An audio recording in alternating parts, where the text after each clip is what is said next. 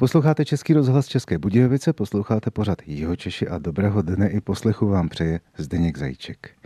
Mým dnešním hostem je Václav Chmelík, lékař, emeritní primář, svého času dlouholetý primář a hlavně dlouholetý zaměstnanec Českobudějovické nemocnice, člověk, který vedl infekční oddělení a dodnes na něm stále ještě pracuje, byť příležitostně, ale zároveň také ještě učí nové generace studentů.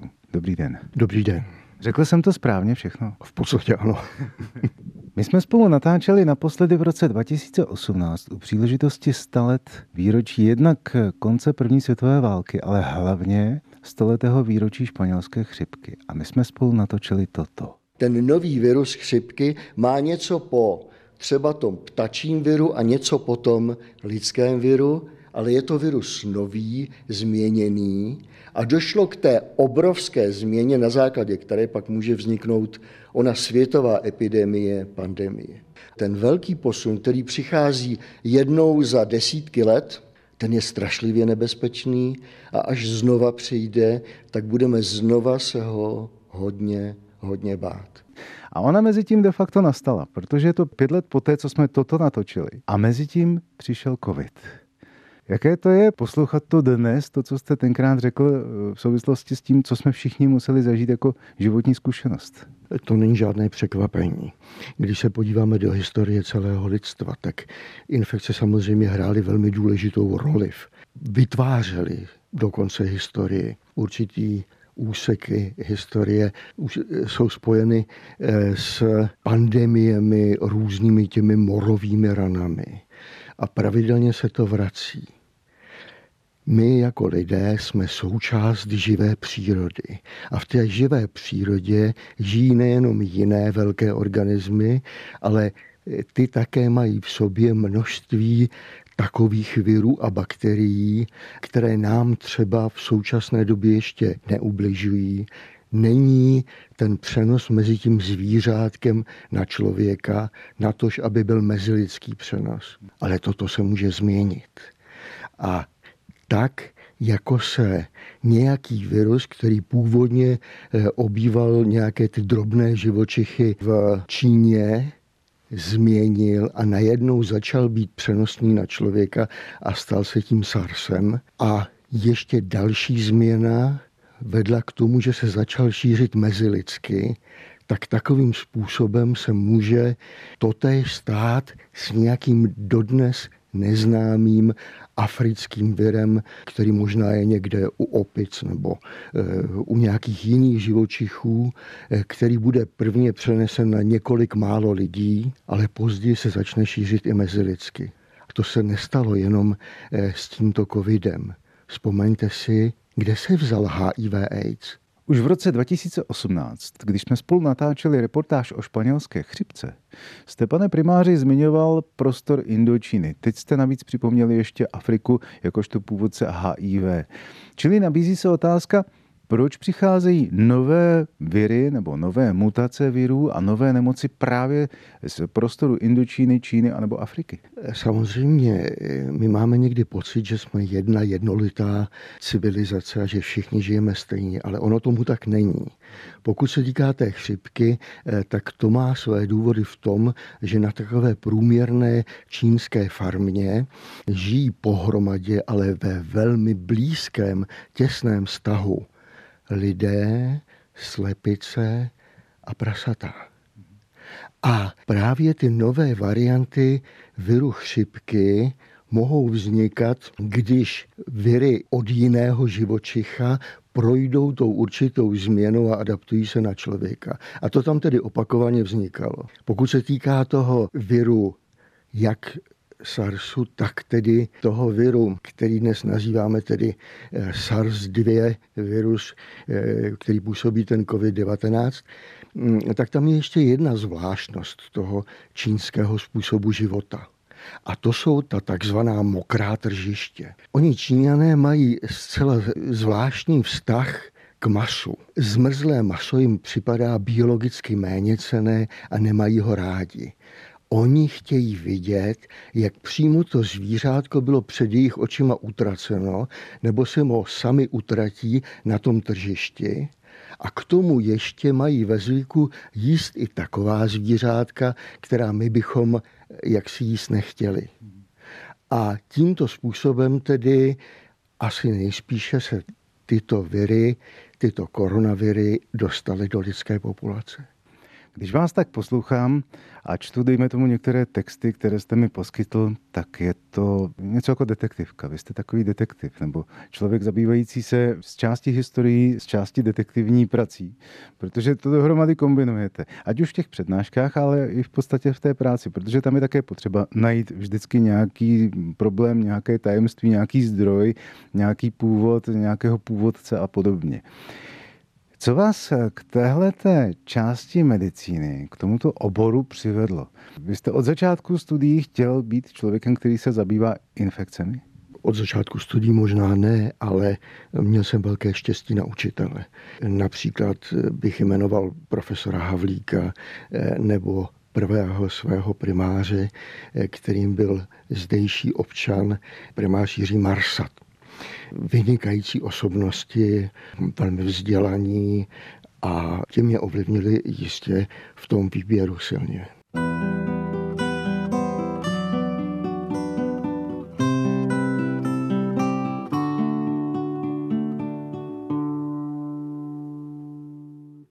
Posloucháte Český rozhlas České Budějovice, posloucháte pořad jeho Češi. A my se povídáme s emeritním primářem infekčního oddělení v Českých Budějovicích Václavem Chmelíkem o jeho lékařském i osobním životě. Na ten osobní život bych rád eh, zabrousil trochu více. Vy jste rodilý Čech? Ano, já jsem rodák z Jindřichova Hradce. A jak dlouho jste tam žil? No těch prvních 18 let, potom jsem 6 let studoval eh, tedy v té Praze a od roku 77 už jsem trvale v Českých Budějovicích. A když se řekne Jindřichův Hradec, eh, znamená to ještě pro vás něco? Vracíte se tam? Vracím se tam a samozřejmě, že je to e, spojeno s velmi hezkými zážitky z toho dětství a z mládí a vzpomínkami na rodiče a podobně. Já se ptám na ten Jindřichův Hradec schválně, protože dejme tomu ten hradní komplex je třetí největší eh, v republice a člověku to možná na první pohled nedojde, ale po letech, když jsme tam nedávno natáčeli třeba nebo dělali přímý přenos eh, z hradozámeckých eh, nocí a dnů, tak jsem si uvědomil, jak je to neuvěřitelně krásný a obrovský komplex. Chodíte tam rád? Samozřejmě, já jsem tam strávil hodně času, protože s několika dalšími přáteli jsme v době těch středoškolských studií tam i brigádně prováděli na tom státním hradě a zámku takže měl jsem příležitost ho poznat a poznat i ty části, které nebyly donedávna přístupné, jako je třeba ta svatojská legenda, což je prostě gotická perla. Tam u sadů eh, nedaleko Střelnice bývala okresní vojenská zpráva, tam jsem byl odveden. Vy také? tak. Čili předpokládám, že jste zase na druhý kousek stranou eh, od té okresní vojenské zprávy v gymnáziu studoval a pak jste odcházel na medicínu do Prahy? Ano. Já jsem studoval na fakultě dětského lékařství, kde ty hlavní ústavy byly v nemocnici v Motole. Já si vás pamatuji tady z infekčního oddělení někdy z počátku 80. let, přelom 70. 80. let. Vidím tu dlouhou chodbu, jak ke mně přicházíte, protože já jsem navštěvoval toto oddělení kvůli jistým zdravotním problémům, které pak asi i díky vám přešly. A teď já jsem viděl, jak se blížíte v tu dobu, je to přece jenom 40 let zpátky, mladý člověk, rozevátý bílý plášť, poměrně svižnou chůzí se ke mně blíží a já jsem si tak v tu chvíli říkal, co tohoto člověka vede k tomu, aby tady na infekčním oddělení, kterého se v podstatě všichni bojí, tak co tohoto člověka táhne k tomu, aby žil svůj osobní i profesní život prakticky celý. Mezi nemocemi, ale to není jenom, dejme tomu, mononukleóza nebo steklina, ale to je v historii, dejme tomu, mor, cholera a podobně. To má ještě další eh, možná část, ta otázka. Víte, když jsem se já rozhodl pro tento obor, tak jeden známý naší rodiny, skvělý internista, mi říkal, Václave, vy jste se zbláznil. Tam je přece už všechno objasněné, všechno je známé, na všechno jsou antibiotika. Já nevím, proč na to jdete. A to se psal ten rok 1977.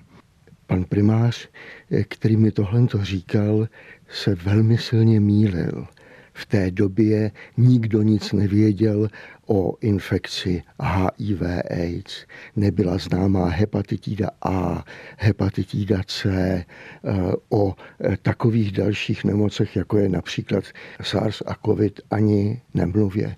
Takže to, jak už jsem říkal, že jsme součástí té přírody, přináší množství nových věcí a množství překvapení. A když člověk přichází poprvé do styku s novým pacientem, tak kromě toho, že si musí poměrně rychle a na základě krátkého rozhovoru udělat takovou e, rychlou diagnozu osobnosti, s kým má tu čest, tak zároveň se musí dozvědět něco o tom, jak ten člověk žije. Například, jestli se nevrátil od někud z nějaké daleké tajemné země a když se z ní vrátil a jestli si odtud nemohl eventuálně přivést nějaký ten ošklivý suvenýr. No a bojíte se takových ošklivých suvenýrů? Bál jste se někdy? Jaké je to žít poblíž těchto infekcí? No tak eh, samozřejmě všichni jsme si vědomi určitých eh, možných rizik a musíme se podle toho chovat. To znamená, eh, máme určitý režim práce a používáme nějaké ty základní ochranné prostředky a otázka, jestli na základě toho žijeme pořád v nějaké úzkosti? No to jistě ne. To by nebylo možné rozumně, racionálně řešit problémy a být přitom stále jenom vylekaný. thank you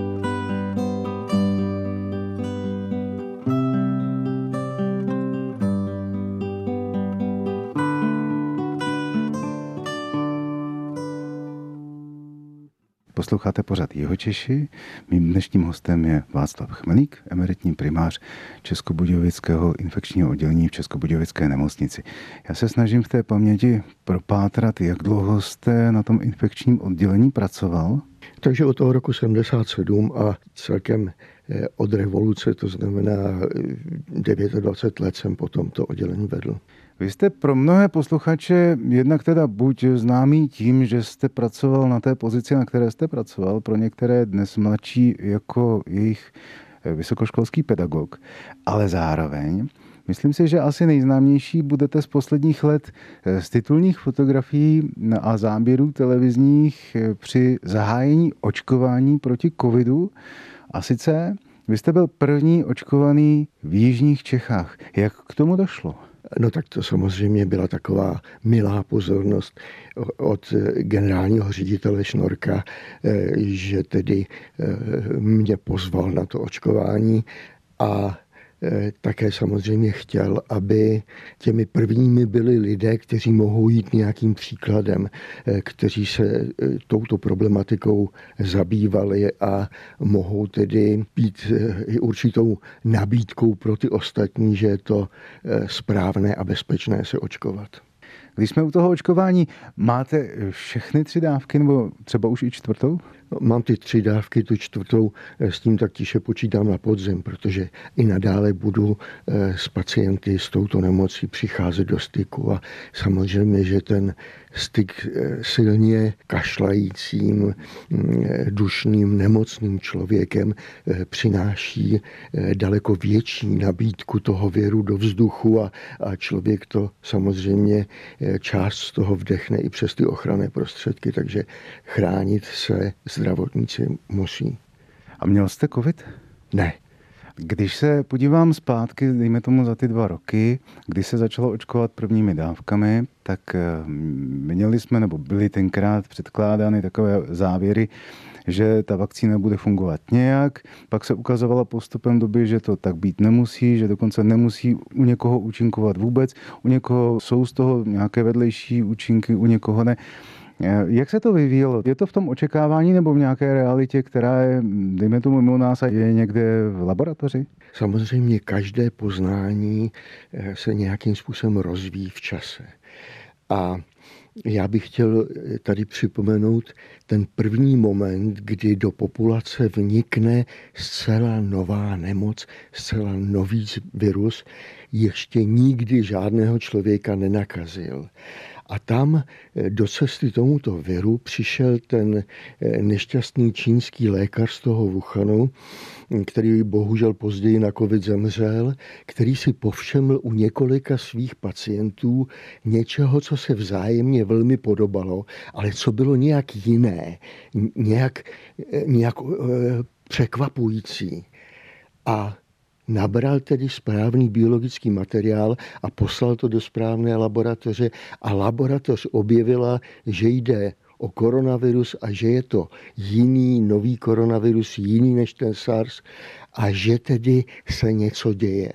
A po nějakém tom váhání té čínské vlády a podobně to dali Světové zdravotnické organizaci a najednou tady byla známá posloupnost jednotlivých těch kamínků, které dohromady skládají tu dědičnou informaci, tu ribonuklovou kyselinu a tahle ta část byla dána těm farmaceutickým firmám.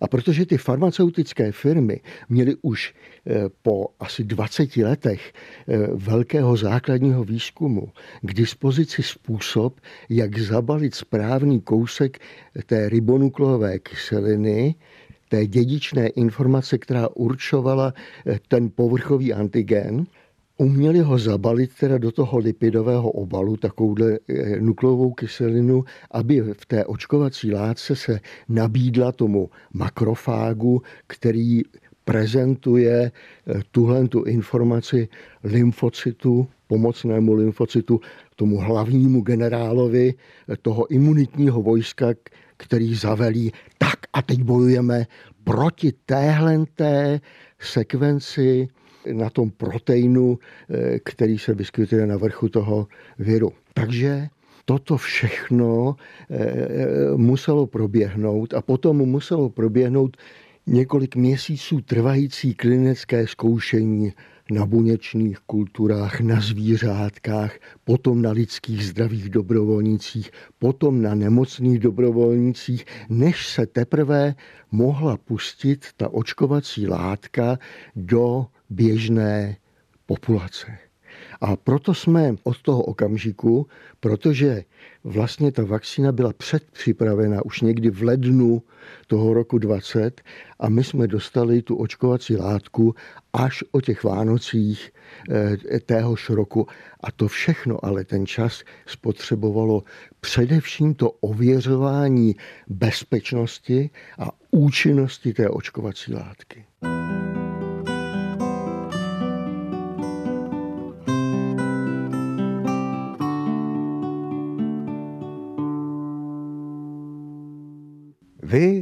Teď v tuto chvíli jste sice v důchodu, ale zároveň částečně pracujete a zároveň vyučujete.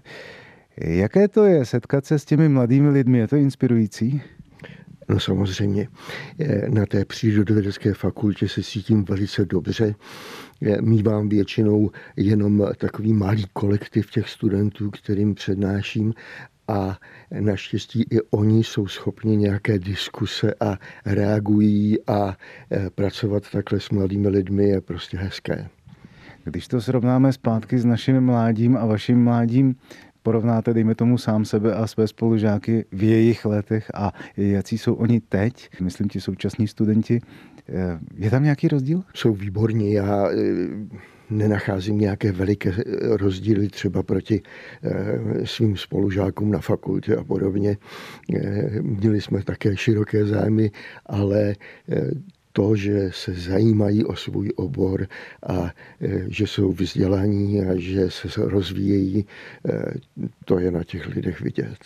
Ptal jsem se na studenty schválně, protože my, když jsme brali rozum a začali se rozhlížet po světě, dejme tomu někdy v těch 70. 80.